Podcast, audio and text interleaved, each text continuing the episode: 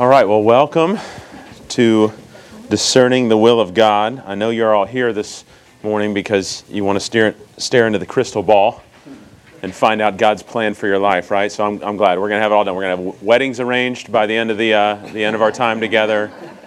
Um, we're going to have your awesome job lined up for you when we're done. So, man, you came to the right workshop, let me tell you. Uh, for those of you that don't know me, my name is Shea Sumlin, and uh, new on staff here at the Well for about three months from Texas, and uh, man, just loving every minute of it. So, we're going to talk about the will of God and try to glean some sort of wisdom on how to discern the will of God, what is the will of God, and and how to make decisions day to day life that hopefully are in accordance with the will of God. So, this is a big task. We'll try to knock it out in about 45 minutes or so here. But, you know, before I get going, how many of you right now are in school, like in college, high school, something right now? Okay, handful of y'all. How many y'all, no school, you're done? Like you've been in school, but you're done. You're out. Okay. So we got a little mix right now, something like that. You know, a lot of people, and I've done 17 years, I've been in college ministry. And I know this is a huge question for just about anybody. You know, what is God's will for my life? What should I be doing?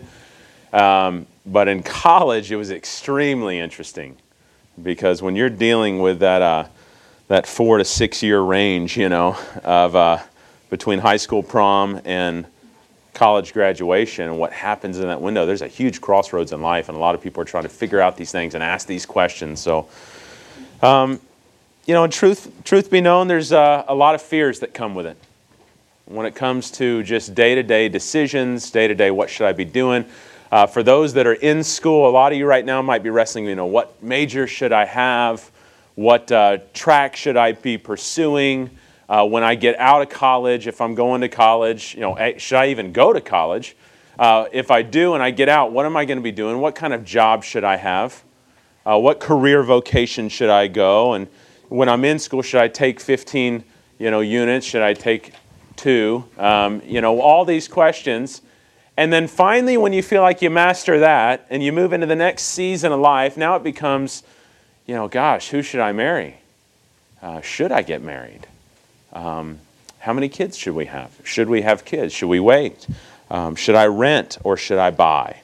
Um, should I own or lease? Should I, you know, take this career move that might get me here, or should I take this one that'll provide less hours but get me here? And so the questions just keep, you know, running all the time. As, as human finite beings, we're always trying to figure out what is in the next season.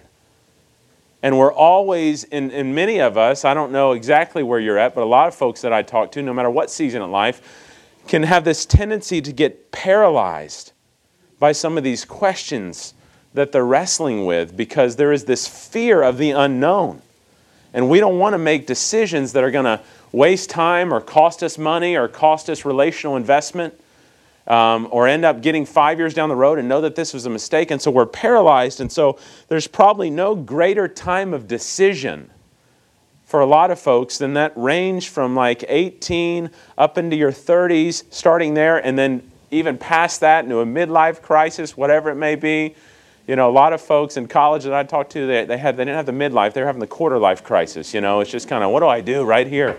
And we're paralyzed by it. My question to you is why do we struggle with this? Why do we, as, as human beings, continue to wrestle with the unknown and have a hard time trusting God, have a hard time, you know, having some, any sort of confidence in what's next? Why do we wrestle so much? Well, you could probably throw some at me, but I'll go ahead and give you a few that I've noticed uh, that tend to come along the way. One, we've already hinted at it, and that's just the issue of fear and worry. We're worrisome creatures. I think you spend any time in the scriptures and you will see Jesus knows this about us. Why do you worry? Do you not know that your Father in heaven? I mean, we're, we're worrying people. Um, we have a hard time not knowing things, and so we fear. And we get a lot of times what happens with that is paralysis of analysis, right? We just start overthinking and we just freeze like, ah, and we can't do anything because we're just so worried. And that's one of the reasons why we struggle with the will of God. Is we worry that somehow it's going to get screwed up. Second thing, I think, uh, why do we struggle with this is some of the outside pressures. Many of you growing up early in life had some influences that set you on a trajectory of that worry. For some, it was family. Some of you had the family pressures. Maybe it was, you know, you need to get in school and you need to get a degree and you need to get a good job, you know, and they're just on you. And you got your family. I talk to collegians all the time who they don't even know why they're in college, other than the fact that their parents told them that's what you're going to do. And you're going to go pursue this degree and you're going to pursue that vocational route. And so they, they struggle with it and they're paralyzed by it because of some of the family. Maybe it's not uh, school or uh, family. Maybe it's maybe it's uh, pressures that come in that season of of just peer pressure. You know, um, I don't know about you guys, but when I was going through college, when I started college, when I transferred to from junior college to regular level, uh, I had 66 hours under my belt. All right, I was excited. I was a I was a junior legally, and uh, Mike Sladen, the guy that you saw on stage there he transferred in the same year I was, had 66 hours. He transferred. He came in as a freshman with zero, and I watched him graduate before me. I watched him lap me, you know. I watched him go out and get a job before me. I watched him get married before me. I watched him have kids before me. And if any of you have ever been there, and you watch your peers and your friends take off in life in a way that you think you should be taking off, that will absolutely kill you when it comes to worry and anxiety about God's will because you're seeing everybody get ahead of you. You know, that's one of them, peers. Some of it's just the cultural values, you know. That idea of keeping up with the Joneses, it's all around us, right? Turn on the TV. You don't even need your friends to be getting married before you. Everybody in the world seems like they're getting married before you. You know, everybody else seems like they're making more money than you. Everybody else seems like they're driving better cars than you. Everybody else seems like they've got better relationships and community than you. And so we just compare ourselves right and left. And so it just cripples us. It cripples us when it comes to this. But I think, honestly, and I'm just going to say this as, as a former college pastor, I think school in America has a lot to do with really crippling people when it comes to the will of God. And let me explain this a little bit. Whether you've been in school or not, you need to be aware of this because these are some of the trends that are out there right now. Uh, in a sense, I think college has done to confuse people more than it has done to help them when it comes to decision making in life. And here's why. Probably never before in history right now, uh, the history of college, have been more have been, people been more confused as to why they're in college. And uh, listen to these stats right now. Right now, 80% of incoming freshmen in universities across the nation, 80% of incoming freshmen have yet to declare a major, even though they've already applied, been accepted, and started classes right now. 80%. That means that parents and students alike have chosen a, a major institution, have dished out thousands of dollars, or taken out thousands of dollars in loans.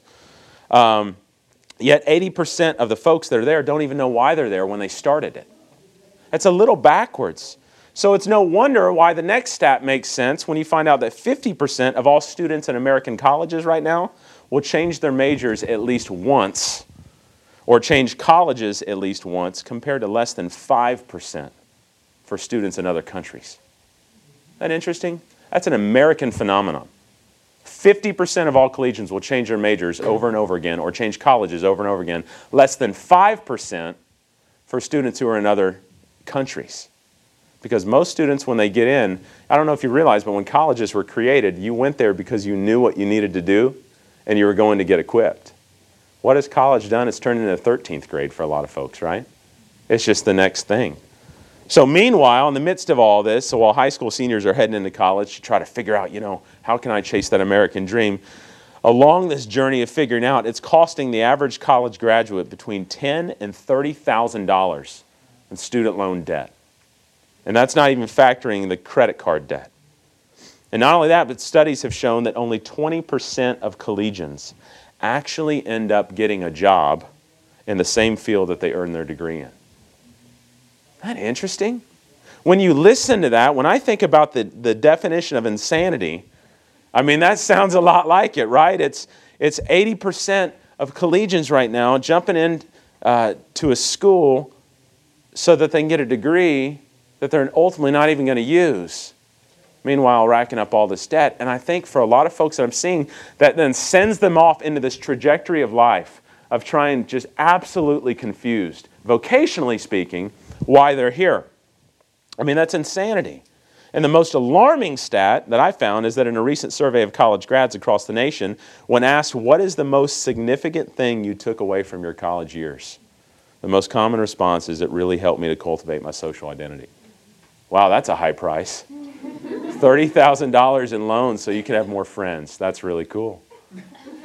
And so, why do I, I bring all that up? Is just because, honestly, school is another factor out there for why so many people are confused about why they're here on planet Earth. You know, and, uh, and it's just nuts for me to see people all torn up trying to figure out why am I here? Uh, a, a, national survey that was taken in 2007 asked uh, college students, what are your number one question? Your number one question that you have coming out of college. Number one question is, why am I here? Why am I on earth? Number two that was listed was, what am I supposed to be doing? Number eight was, where can I buy cheap beer? But that was a different one in there. Now, again, I, I, don't bring all that up just to depress everybody. And for those of you that are in school, to make you go, well, God, I'm dropping. I'm coming. Shea told me that I don't need to go, you know, so I'm not saying that. I'm just saying that in addition to all the regular fears and anxieties and family pressures and peer pressures and keeping up with the cultural Joneses, you know, school plays an issue into that as well. But I'm going to tell you what I think is the most uh, significant reason why our people are so confused right now when it comes to their identity and direction, and it's a lack of biblical discernment concerning God's will. Quite frankly, the majority of people out there, you, Christians I'm speaking of, just don't know what God says about why you're here. And so there's confusion. And I think it's very interesting. Christians, no matter how sincere they are about their faith, they're just not educated in the Word. It's the reason why Jesus said 11 times in the New Testament, Jesus said to the Pharisees, Have you not read? I mean, you're over here doing all these things and saying all these things, but Jesus' question to them was, Have you not read? Had you just opened it up and read it, you would have clearly understood what God's intention for you was. But you've gone off here on this other track and you've created this own sub identity for yourself and these own sub values and you have no, you're, meanwhile, you're completely missing the point. And so, all those things combined, they can add confusion to God's will for our life if we don't clearly understand. And so, here's what I want to tell you first of all is that God demands we know His will. God demands that you know His will. Now, part of your question that may go off is, well, how can I? How do I know all these things? How God can tell me that? But it's true. Um, Ephesians 5, verse 17. Paul says, Do not be foolish, but understand what the will of God is. Do not be foolish. Don't live life like you don't know, because the truth is you can know. And so the question that comes up is well, how can I? Is it possible, for instance, to know 100% who it is you're going to marry in this lifetime? No. Is it possible for you to know 100% exactly what job you're going to hold 10 years from now, and so what you should be doing right now to get to that job. Is it possible to have that kind of confidence, to know what school you should go to, to know what, you know, what tracks you should be taking in life? Where should you be spending your time? Is it possible to 100% know it? And no, you can't, but yes, you can. And so, what I want to present in this session is that I think, scripturally speaking, you're going to find that God ultimately has two wills for your life. All right? And the first one we're going to call the perceptive will his known will, the one that has been revealed. This is the first will of God, that he has made it very clear. There is a will of God that you can know 100% uh, with complete certainty. This is God's revealed will, a will. The, the things that he's laid out in Scripture that he's told us that we're to be doing, his moral will that we know we're supposed to be obeying. So the fact is, there's several places in Scripture where the author comes out and says specifically, this is God's will. Can you think of any? Anybody think of any places in the scripture where Jesus, he comes out and says, this is God's will? Don't be scared. Thessalonians. Thessalonians? What are you thinking of? First Thess 4 3. Yeah, for this is God's will, that you be sanctified, that you avoid sexual immorality. Okay, there's one place right there in ink where God comes out and says, This is my will. You can know it without any fog. You need to avoid sexual immorality. This is God's will for you in Christ Jesus. Any other times you can think where he comes out and says, This is will, his will. Go and make disciples. Yeah, there are some places where uh, maybe it doesn't even use the words, it's his will, but he'll tell you, This is why I put you here. Absolutely that you go out into all nations, making disciples, baptizing them in the name of the Father, Son, Holy Spirit. Yeah, He's given us a commission there. Any other places though we can think of the actual words? It is God's will. It's not the actual words, but when um, somebody asked Jesus about the greatest uh, commandments, uh-huh. he said to love God and Yeah, he summed it up real quick, didn't he? He made it pretty clear. Yeah, of all the commandments, sum it up right here. Love God and love your neighbor. Absolutely. How about this? 1 Thessalonians 5.18.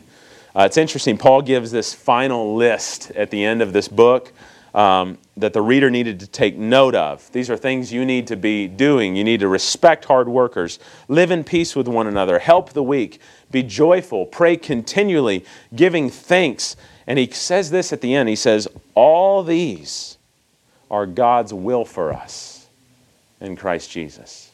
There's a will there. 1 Peter 2.15. Peter says it's God's will that by doing good you would silence the talk of foolish men. So it's God's will that you would do good. And so what you're going to find is there's probably actually close to a dozen places in the New Testament where the scripture actually comes out and tells us this is God's will.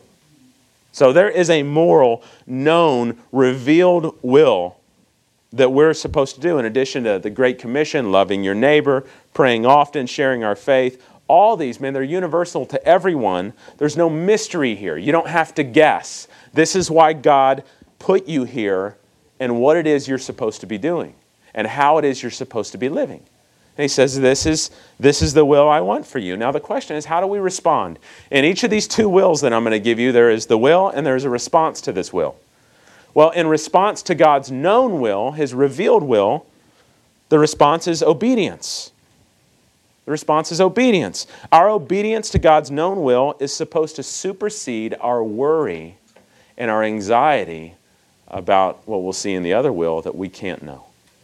And so that's his response to us these, of all these primary things, uh, of all the things in life that we're to be obsessed with, we should be obsessed with that which is known, not simply that which is unknown.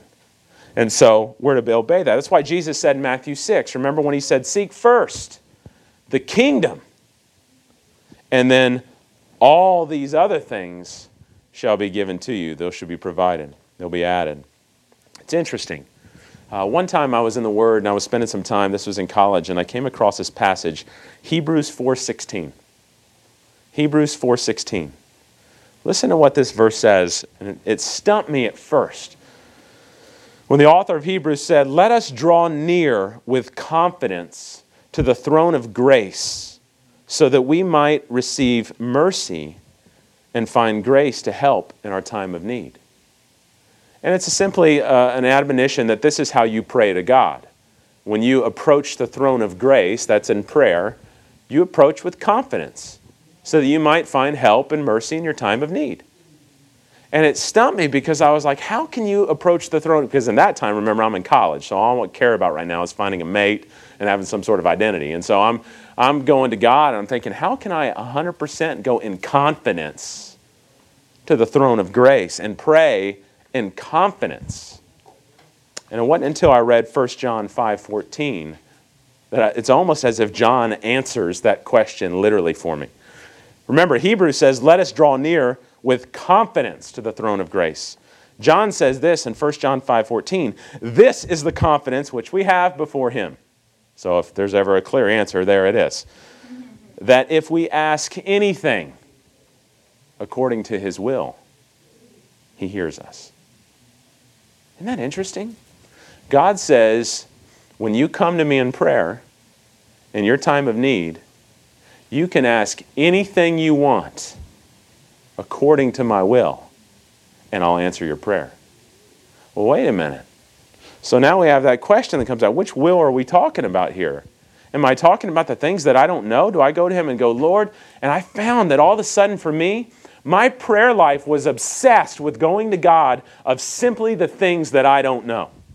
God, give me this girl. I want her. She's awesome. You know, she's beautiful and all these things. And then she would break up with me. And so then I didn't understand. God, am I not coming with confidence? You know, just need to believe. And I realized he's talking about his known will. You go pray in accordance to that. My prayers, my prayer life changed. It's not that you can't go to God with those things. We'll find you can approach God with anything. But what he wants is your obsession with that which he's already told you to be doing. So when you approach God, the way you approach God in confidence, instead is just, Lord, you know, bring that girl to me. Lord, help me to be a godly man. Lord, help me to be the kind of guy that one day can lead a wife should you choose to give me one. Now, you think God hears that prayer? Absolutely, because I got a million places in Scripture where He's told me what kind of man I need to be. You know, Lord, help me to be faithful in your great commission. Lord, help to guard my purity, you know, so that I'm not out there just running around throwing myself, you know, throwing my pearls to swine here. You know, Lord, help me, help me to live a life that, that exalts you and that brings other people to you in faith. And you think God's up in heaven going, I ain't answering that one. no way. What God's thinking is, I'm glad you listened. Absolutely. You get it. You're a child of mine. You're asking the right things. And so, Again, our lives should be consumed with those things which are eternal, which matter, which are set forth in Scripture, which are not, there's no mystery to them, they're clear. This is what you should be doing, this is how you're supposed to live.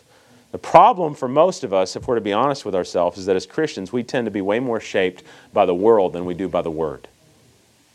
We're way more concerned with the other things out there than we are with what God has told us to be doing.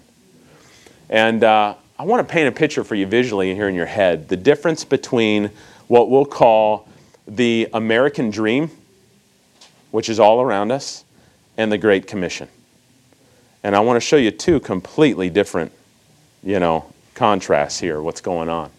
When you think of the American dream, when it's stated out in our forefathers, what is it? It's life, liberty, and the pursuit of happiness. Whose happiness? my happiness, right? Because that's what we really mean. Now, granted, when that was crafted, it was more designed towards the oppression of government and land and my freedom to go pursue land and where I couldn't before in England. And so that was the heart of it. But really, where have we taken that in our culture? Life, liberty, and the pursuit of happiness. It's climbing that economic ladder. It's being all that I can be. It's self centered. It's not about sacrifice, it's about gaining but when you look at the Great Commission, what does Jesus says? He says, Go therefore into all nations. This is why you're here, okay? It's not life, liberty, and the pursuit of happiness. This is why you're here. Go therefore into all nations, baptizing them in the name of the Father, Son, Holy Spirit, teaching them to what? Obey all that I've commanded. That's why you're here. You go take the will that I've given you, and you go preach it, and you get others to follow it as well. That's why you're here. Now, that one is not about me, it's about Him. It's not about gaining and hoarding, it's about giving and sacrificing. It's about picking up my cross daily and dying to myself. And they're almost two completely different things. But yet, what I find in Christianity and churches that I've visited all across the country, everywhere it's the same. It is these people that look more like the world than they do God's Word. Because we're more obsessed with that. We're out in culture every day, which is good, but we're more shaped by it, and it produces that worry and that fear in there, and it also distracts us from doing what we should be doing. And so, a lot of us, maybe, and I don't know your motives for coming in here today, but maybe it was obsessed with, man, I just don't know what's next for me. I just need some, some guidance and some counsel. You know, what should I be doing next? How do I make this decision? I don't know if it's going to be right or wrong. What I want to tell you about is focus on what you know.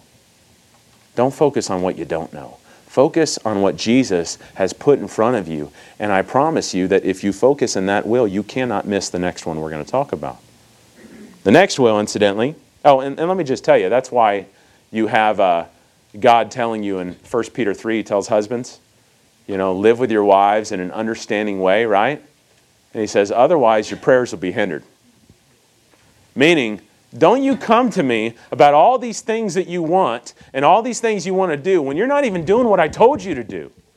Husbands, go live with your wives in an understanding way. Love on your wives. Be sensitive to your wives. Shepherd your wives. Nourish your wives. Otherwise, don't bring your business of prayer with me asking for all these things that you want. Because I want you more obsessed with my will first. I mean, that's the, the essence of that. But if you're doing that, okay, let's assume hypothetically everybody in here, we're in step with the Spirit. You're following Jesus. You're living out the Great Commission. You understand this is why I'm on this earth is to serve Him, to worship Him, and to make followers of Him. That's what I'm here for.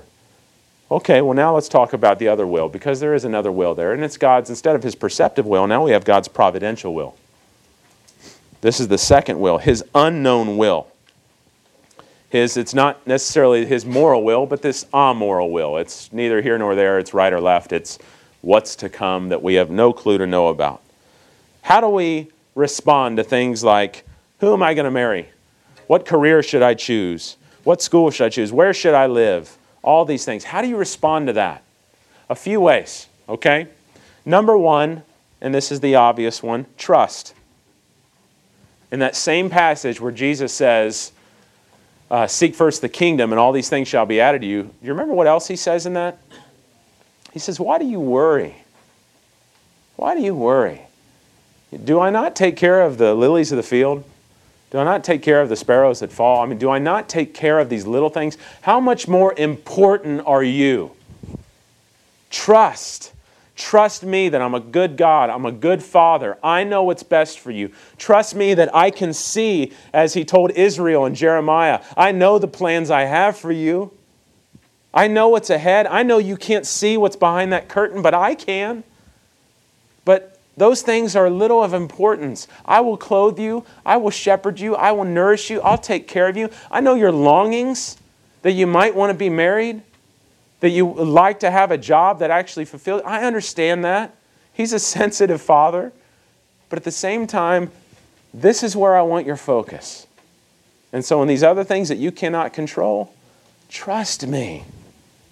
Trust me, don't worry. And so that's the obvious and immediate response that you and I need to have when it comes to the unknown will of God, is that we would trust. But secondly, I would tell you, act freely, but responsibly. Honestly, I'm going to tell you up front, this is probably going to rub a few wrong as we get into this a little bit, but that's okay. Honestly, you've got some lateral freedom in choosing things. God has given us a lateral freedom on this earth. Did you have the decision today to come here to the guild or not? Yes, God has given you lateral freedom that you could have slept in, you could have done whatever you want to do, but you came here. You've got some lateral freedom in those right or left decisions, not wrong or right. Remember, we know what God's will is morally, but in those ones that are amoral, okay? Should I go to, uh, you know, for you ladies, should I marry Rob or Jeremy? Which one?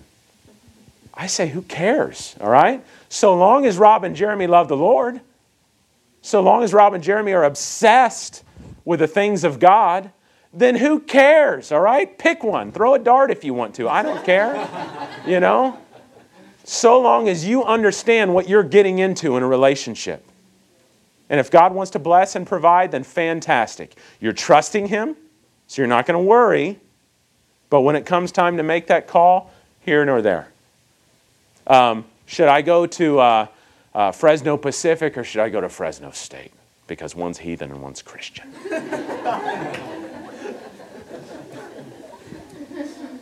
it doesn't matter. You're going to the University of North Texas. That's what God's will is for you, all right? It doesn't matter, okay? It does matter. And we're going to go through some decision making process here to help you think, because I know people get stumped on it.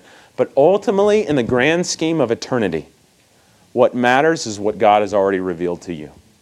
That's what matters. And I don't care if this is going to sound a little Sunday schoolish, okay, and you're going to walk out here going, all right, well, that was the obvious, but maybe we need a kick in the obvious every now and then, all right? That we need to be trusting God. We need to be obsessed with what He's doing, with what He's called us to do. And those things we don't worry about. We just go ahead and make, make decisions. All right, go. Great. You get to one school, and it, fantastic. It turns out great for you. Or maybe it doesn't and you need to transfer in another one and be part of that statistic, then fantastic, okay? What matters is what are you doing at that school for the sake of the kingdom? Okay, fantastic. You dated this guy, all right? And he's a charmer and he's sweet and he's kind, okay? Fantastic. I don't care whether he has brown hair or it's the guy with blonde hair. It doesn't matter. What is your relationship like? Are you honoring the Lord in it? Are you using that relationship to further the kingdom? Or just simply to further yourself and your own kingdom? You know, those are the questions that we need to be asking and answering.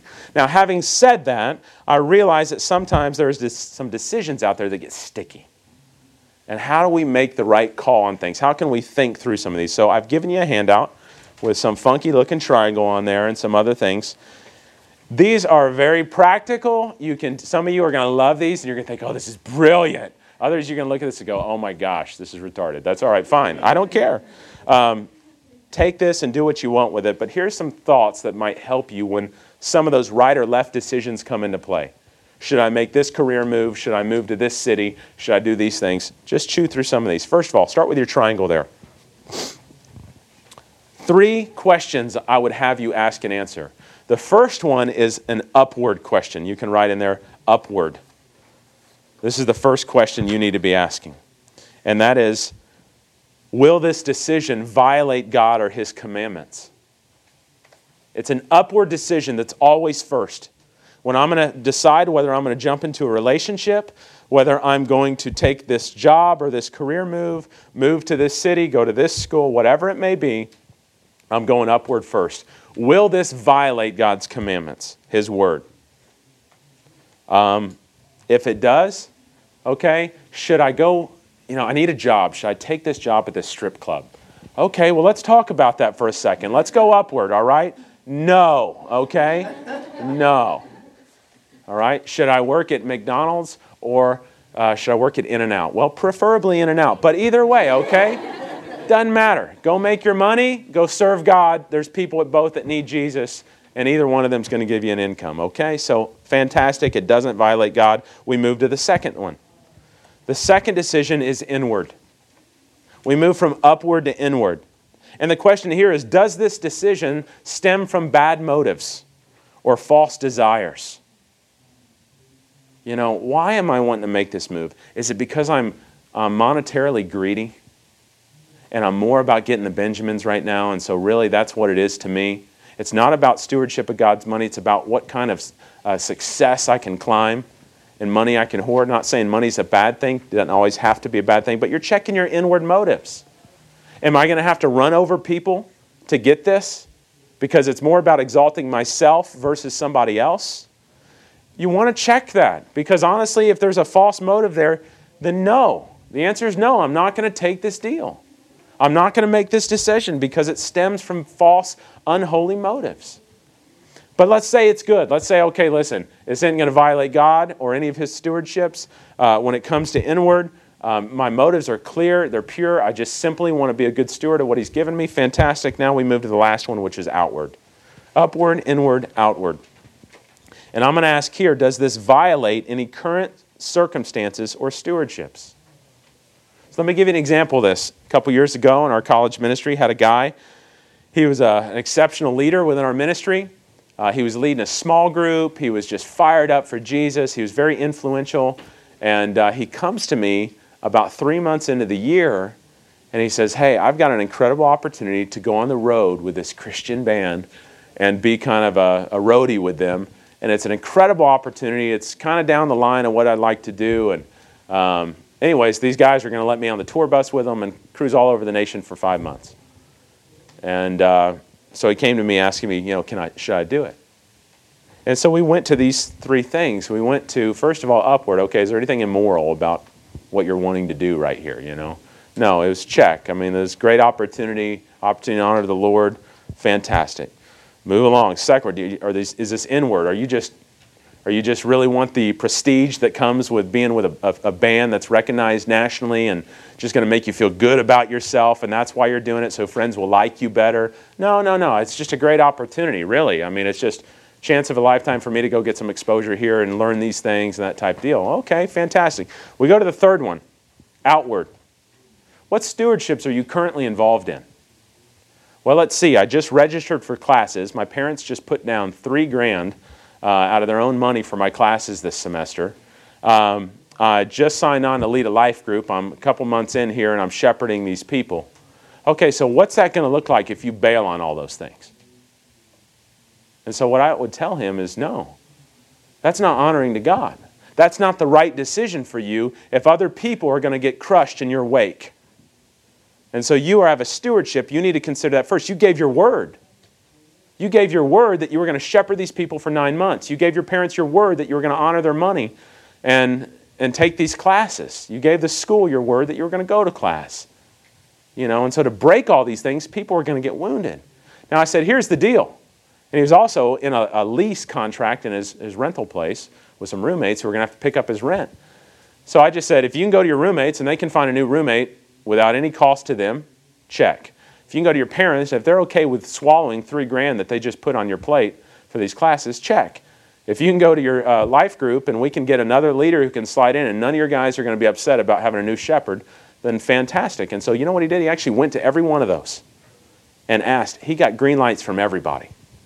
The school, his parents were okay with it. I don't know why. Uh, his roommates were cool, his job, everything. So at the end of the day, I was like, great, nobody's going to get crushed. Go do it. It's neither here nor there. Go have fun. Go learn, you know? But if one of those was going to bite him in the end, if just one of those groups was going to get hurt, don't do it. It's not the decision for you. Anyways, that's one practical deal that you can just jump through when you got some decisions made. Real quickly, let me just throw through. This is basically the same thing, these seven questions, but in a different manner.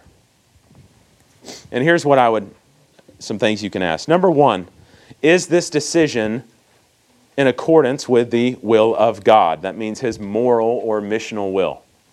Same thing as the upward, right? Is this decision in accordance with the will of God, his moral, known will? If it's not, don't do it. Second, is every part of this decision consistent with God's character? And what I mean by that is as you as you enter into whatever this decision is, is it reflective? Is it not only obeying the scriptures, but is it reflective of the nature of who He is? Will this contradict? Because remember, as believers, we are a priesthood. We are a living example. If you're married, your marriage is a reflection of, the, of our bridegroom and the church.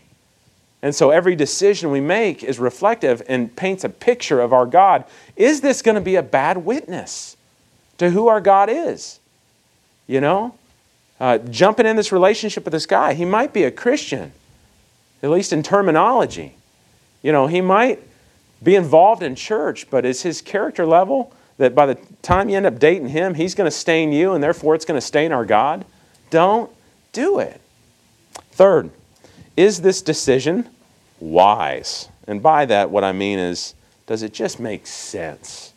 Does it just make good logical sense, right? I don't need to go too much into that, but just is it wise? Is it unhealthy? And let me just tell you, you're probably going to need some people around you to verify that.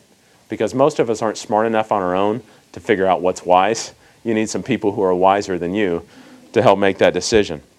Fourth, is all that this decision involves, is it from the Lord? This is more the inward deal. Is it from the Lord? Meaning, are there any hidden uh, hidden motives here. And let me just tell you this, and this is just a little soapbox nugget here for you. I hear a lot of people say a lot of times, God told me to do this. And they will use that as a trump card to anything they want. Oh, well, God clearly told me to do this. Did He? Do you know what it means, by the way, in the Ten Commandments to take the, na- the Lord's name in vain? It does not mean what you think it means. It does not mean putting a God in front of the word damn. That's not taking the Lord's name in vain. What that commandment means is that you make an oath that you say God made for you when He never did. You are taking the name, the authority of God, and you are stamping it on something that He never told you to do. That is using His name, His authority in vain. We don't do that. Uh, I've had friends that have just thrown that out right and left. Oh no, God told me clearly to date this guy. He's not a believer. Really? Did God really? Did the coffee pot just coffee pot just speak to you in the morning and tell you? You know, are you sure you didn't have gas that day? What was it? You know, be very careful about throwing God's name on every decision that you make. Be very careful with that because you could very well be taking his name in vain if that is not what he's led you to do. So I'm just saying, I just throw that out as a little warning there for you. Take that, put that in the bank a little bit, all right? Uh, fifth, is this decision confirmed by others in the body of Christ? Are there respected, trusted believers who would agree with what you're doing? There are about a million proverbs out there that talk about isolating yourself and being in the companion of fools or not seeking counsel. The, the truth is, is that God has given us the body for a reason, and there are people that you need to bounce things off of. So, is this decision confirmed by others in the body of Christ? Sixth, and along with that, is this word that led you to this decision, is it persistent? Is it persistent? Meaning, was this decision, was it impulsive? Was it just a whim, or is this something that's been poking you for a while? Um, this is a big move for my family coming out to uh, California from Texas. 35 years of my life were cut off in one day and just set aside to move out of this place where I only knew two people. I mean, that was it. And so, you want to talk about trying to discern God's will on a move like that? We have been bathing this baby in prayer. Uh, I turned down this job three times before I accepted it on the fourth time because I don't trust myself. I had a relationship with Brad back in the day. I didn't trust myself to try to move out here and try to reclaim some sort of something I had with him in 1995. I wanted to make sure this is where the Lord wanted us. I wanted to make sure this is where we're going to be used, where we're going to be effective for His kingdom. And so I had to check my, my motives. My wife and I sometimes will do this thing when it comes to purchasing something. You want a big screen TV? You want that new car? You know what we'll do? We'll take a sticky note and put it on the mirror in the bathroom and put the item on it, and we'll leave it there for about two weeks. And we'll find that if at the end of two weeks that's still there, then maybe it's persistent. Maybe it's there. Sometimes maybe we need a month or a year before we take that thing down. You know what I'm saying?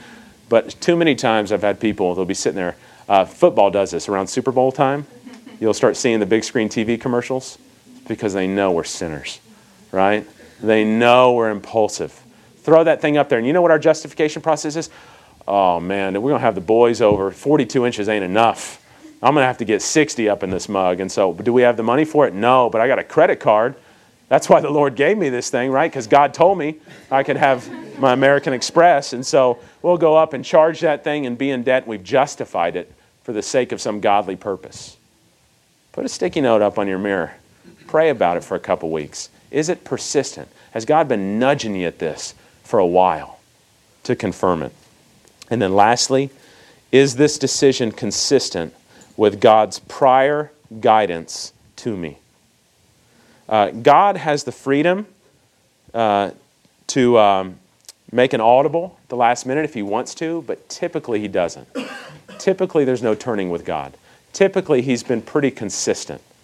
And so when I see somebody all of a sudden do something that is absolutely, completely foreign to any of their leadings in the past, I want to check it first. Doesn't mean it's always wrong, but I want to make sure that this is consistent to how God has typically dealt with you you know, throughout. God has done a lot of strange things in my life, but fairly, it's been fairly consistent in how He's shaped me and molded me along the way. And so, just a, a few questions you might want to ask as you get going.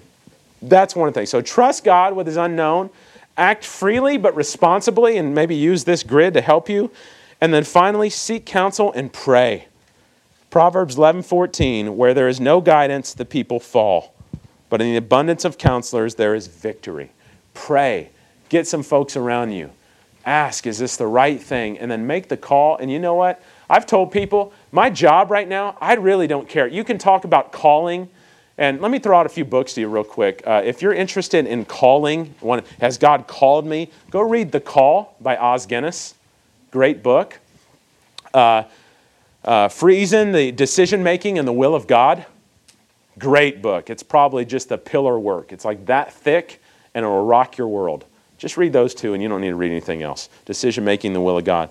But um, but honestly, uh, when it you know this idea of being called, we can get into that all we want. But when it comes to my job, I don't care if I'm being paid by our church or if I'm flipping burgers at In and Out. I don't care. I am going to make disciples.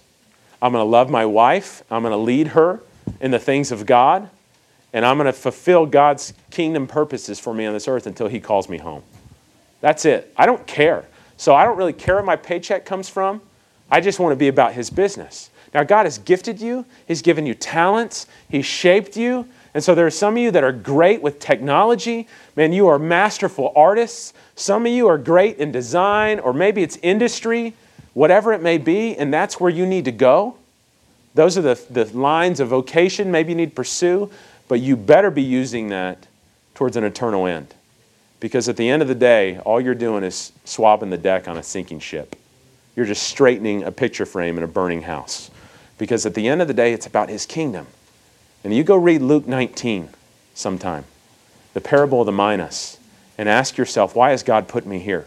What investments am I making eternally? But how am I using just the raw physical talents and mind and everything that He's given you, which you're supposed to use? But how am I giving, using it towards His end? So, at the end of the day, I'm sorry if I didn't provide for you a crystal ball and have arranged those marriages and, and have set forth your next paycheck and where that's going to come from. But what I can tell you is God has given you a will. He's giving you a will. It's in His Word. Read it and obey it. You know, you want to know whether you love God? Jesus said in John 14, 21, He who has my commands and obeys them, he's the one who loves me. Obey His will. I promise you, now here's a promise, okay? As long as you are centered in the known will of God, you will not miss the unknown. When I watched Mike Slayton lap me, and I watched him get married and have kids and all this before me, and I sat there groveling. I had no idea that God's timing was perfect. My six and a half years of undergrad paid off royally because right at the right time is when I met my wife. I would have never met her had I stayed on track. Uh, I got offered the dream job I had before this one um, only because of the right timing. God, you will not miss out on His unknown will if you are faithful in that which is known. Amen? Does that make sense? Okay, let me pray, and then if you have any questions, we can stick around and, and chat a little bit. Father, I just thank you so much just for uh, the privilege of serving you. What a joy it is to be a son and a daughter of the Most High. What an awesome privilege it is to know that you are in control of our life, that there is not a day of our life that is outside of your hand. Lord, you have orchestrated it, and Father, you have planned it in goodness. You know what's best for us in ways that we can never know what's best for us. In fact, truth is, Lord, given to ourselves, we will screw this thing up. And so, Father, one, I just pray for this group. I pray for trust. I pray for uh, godly wisdom, Lord, that we would be faithful to obey you and what it is you have told us to do, and that we would trust you in the things in which we have no control over, knowing that you are a good and gracious God who will not fail us. And so, Father, to that end, we pray that your Son would be exalted, that our lives would count, that as Paul said in Ephesians, we would not be unwise but wise, that we would make the most of our op- opportunity because the days are evil. And so we would not be foolish, but we would understand what your will is so that our life can count for you. And it's in Jesus' name that we pray. Amen.